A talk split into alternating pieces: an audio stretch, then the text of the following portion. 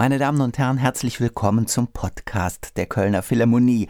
Anlässlich des ausgefallenen Konzerts mit dem Orchestre de la Suisse Romande unter Jonathan Nott mit dem Pianisten Kit Armstrong. Er hätte das erste Klavierkonzert von Franz Liszt spielen sollen.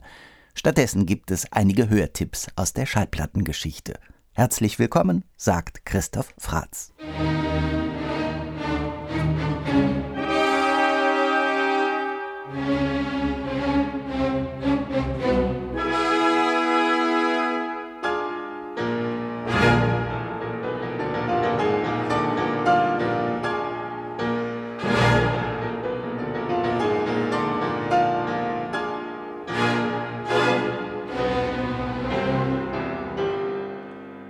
Eröffnung dieser kleinen Hörempfehlungen machte Jorge Bolet, der große kubanischstämmige Pianist, in einer Aufnahme vom November 1971 mit Lawrence Foster und dem Radiosymphonieorchester Berlin. Bolet verfügte immer über einen ausgesprochen schönen, vollen, gesunden Klang. Seine Gelassenheit im Fortissimo zeigt sich gleich zu Beginn dieses Liszt-Konzerts. Und selbst wenn er ins Fortissimo geht, er bewahrt immer eine Reserve. Es ginge immer noch mehr. Es ließe sich immer noch mehr aus dem Klavier herausholen. Und diese Art der vornehmen Zurückhaltung zum Teil garantiert eine Schönheit des Klangs, die durchaus etwas Orchestrales hat und die auch diese Aufnahme zu einem zeitlosen Klassiker macht. Bereits zu Anfang der 1830er Jahre hatte Franz Liszt dieses Eröffnungsthema in einem seiner Skizzenbücher notiert, Allerdings steht nicht genau fest, wann er sich dann wirklich entschlossen hat, dieses Rohmaterial auch für ein Klavierkonzert zu verwenden. Es hat jedenfalls gedauert, bis in den Sommer 1849. Dann war das Werk zwar fertig, aber überarbeitet hat Liszt es dann doch immer mal wieder.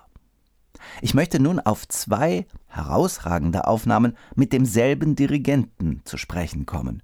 Kirill Kondraschin 1949 hat er das erste Liszt-Konzert mit dem etwas über 30-jährigen Emil Gilels aufgenommen.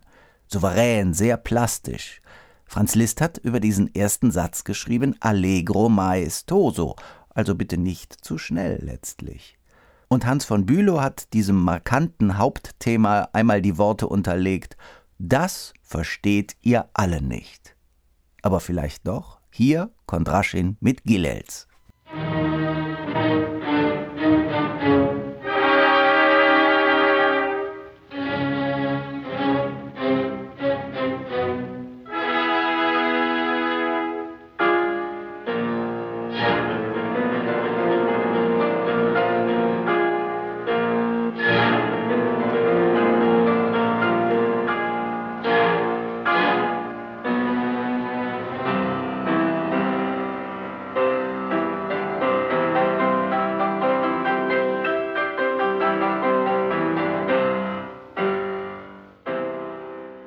Und jetzt noch einmal Kyrill Kondraschin 1961, also rund zwölf Jahre nach dieser Einspielung mit Gilels und nun mit einem anderen der herausragenden russischen Pianisten des 20. Jahrhunderts, Sviatoslav Richter.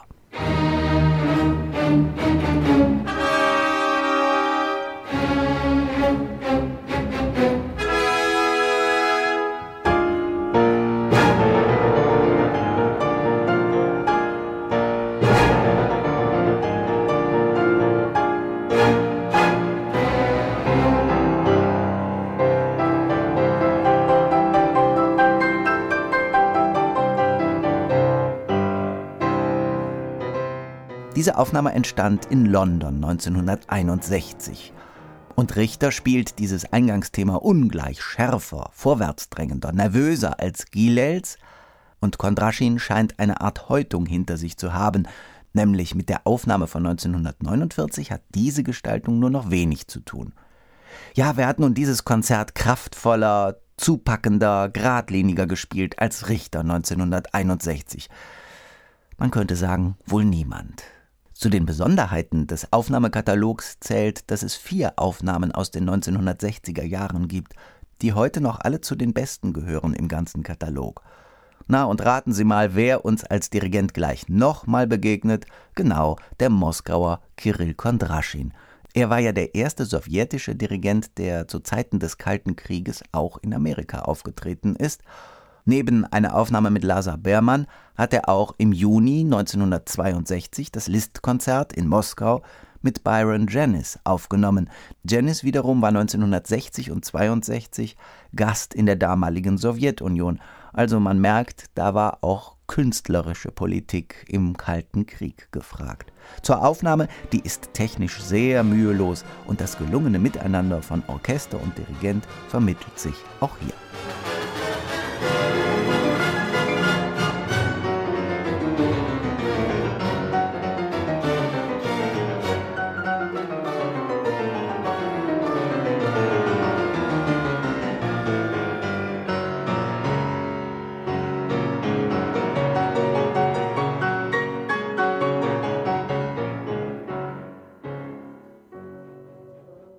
Nochmal zurück zu den Top 4 aus den 60er Jahren. Da wären noch neben Byron Janis und Sviatoslav Richter Andre Watts zu nennen und vor allem aber Martha Agerich 1968 mit Claudio Abbado mit ihrem Seelenverwandten in gewisser Weise. Sie kannten sich seit frühen Jahren, waren in Freundschaft eng verbunden und spielen auch in dieser Einspielung das Listkonzert in blindem Einvernehmen. Das klingt hell, transparent, völlig frei von Romantizismen, von Schwulst oder sonstigem, aber zugleich auch sehr nervös.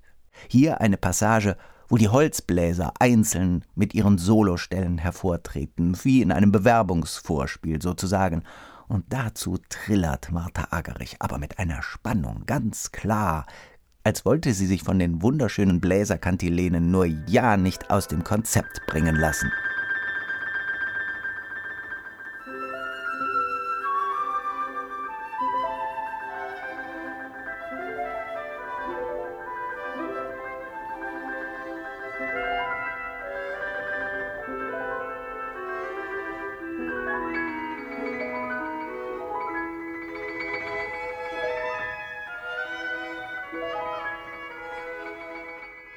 Und noch eine Minisequenz aus dieser Aufnahme von 1968 mit Martha Argerich und Claudio Abbado und dem London Symphony Orchestra.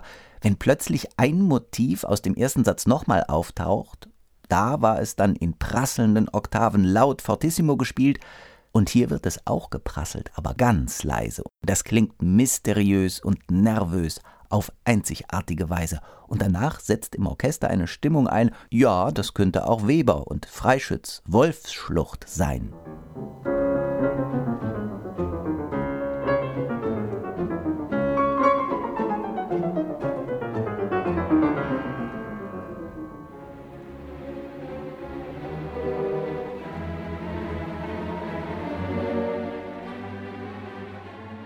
Nun ist es Zeit für eine kurze Wanderung zurück in die Geschichtsbücher. Was war die erste Aufnahme?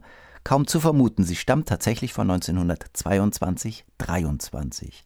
Der belgische Pianist Arthur de Graef war Schüler von Louis Brassin, der bekannt ist vor allem durch großartige Wagner-Transkriptionen. De Graef ist mit Saint-Saëns aufgetreten, war befreundet mit Grieg, hatte Bekanntschaften mit dem ganzen Who is Who der damaligen Zeit, Brahms, De Falla, Busoni, man könnte ein ganzes Adressbuch anfügen. Vor allem war er aber ab 1873 Schüler von Franz Liszt. Und das macht die Aufnahme natürlich besonders. Er spielt dieses S-Dur-Konzert nie grobschlächtig. Arthur de Graef verrät ganz den Geist des 19. Jahrhunderts. Frei, bei ihm ist Virtuosität auch eine Form von Gesang. Es geht nicht um die Bewältigung vieler Noten in schneller Zeit. Hier der Beginn vom Finalsatz.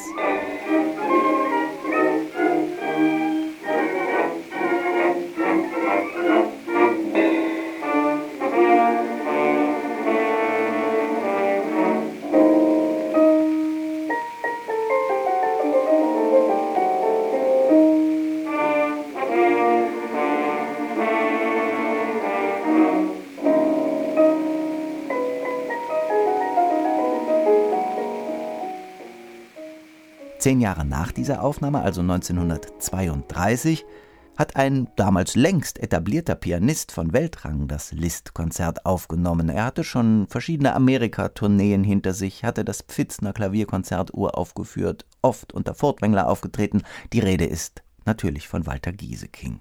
Er steht für einen sehr natürlichen Zugang, auch weil er sich die Stücke oft so erarbeitet hat, ja, man müsse sich die Stücke einmal zurechtlegen und dann nur noch das Gelernte abrufen. Ja, ein bisschen Prima Vista ist in seinem Klavierspiel oft zu hören. Und er deckt ein breites Spektrum ab, auch in dieser Einspielung. Das reicht von klassizistischer Distanz bis zu einer hochgespannten Emotionalität. Musik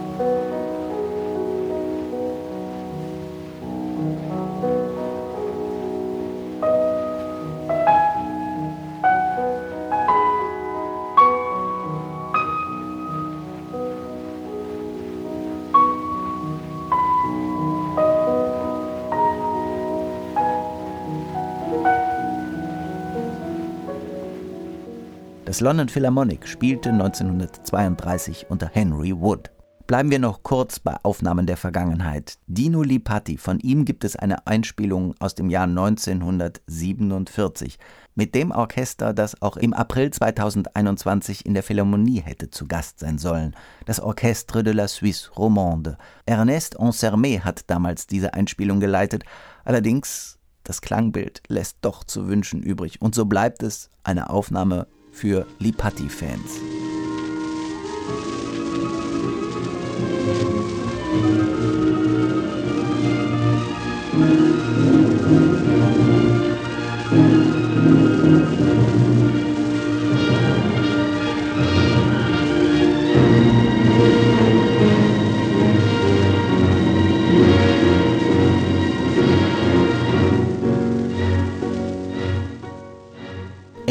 Heikel ist es, was die Aufnahmegeschichte betrifft, auch bei Arturo Benedetti Michelangeli. Es gibt mehrere Aufnahmen, allesamt Konzertmitschnitte unter verschiedenen Dirigenten und klanglich sehr vage.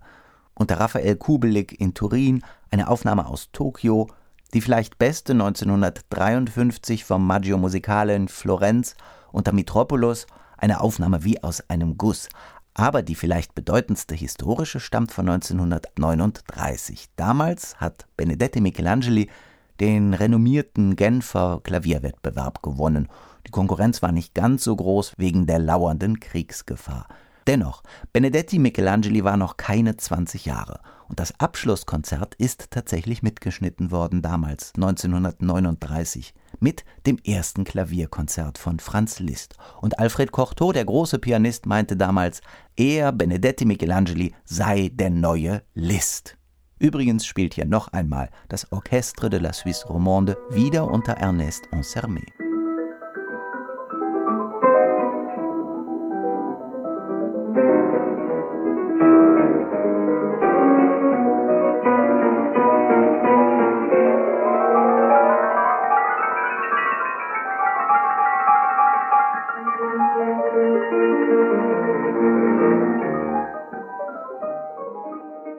Liszt's erstes Klavierkonzert bewegt sich an der Schnittstelle zwischen Tradition und Fortschritt.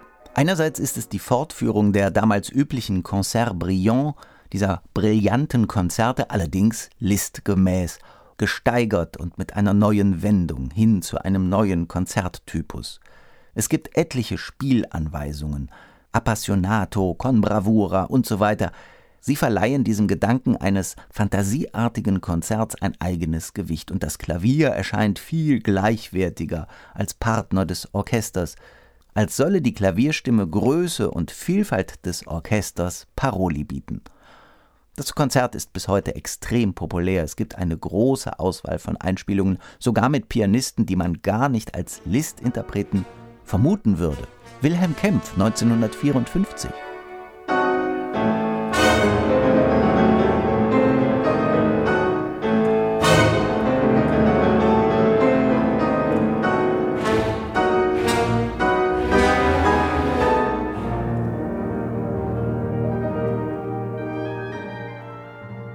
Der Musikkritiker Joachim Kaiser hat einmal gesagt, Kempfs Einspielung sei der Versuch, List geschmackvoll zu humanisieren, aber ohne die Kriterien wie Männlichkeit, Ernst, Stolz, den diese Musik brauche. Ja, das kann man so sehen, da will man nicht unbedingt widersprechen. Zum Schluss aber noch eine Aufnahme aus dem digitalen Zeitalter. Und sie stellt alle neueren Aufnahmen in den Schatten. Und neuere Aufnahmen meint in dem Fall die letzten 30 Jahre.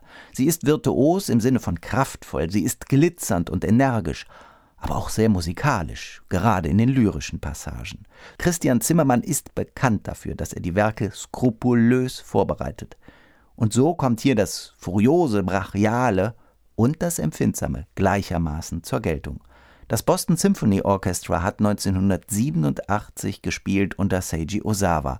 Und hier die letzten Takte dieses Konzerts, eingespielt mit einer Wucht und einem Zug und einer Fulminanz, die etwas Bleibendes besitzt.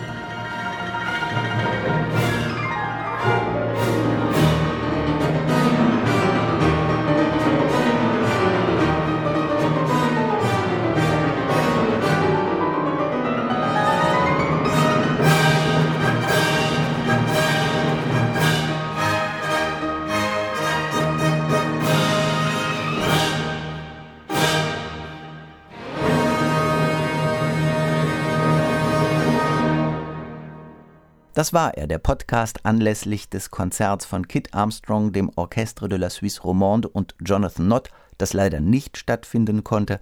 Stattdessen gab es einige Hörtipps. Hören Sie wohl, sagt Ihr Christoph Fratz.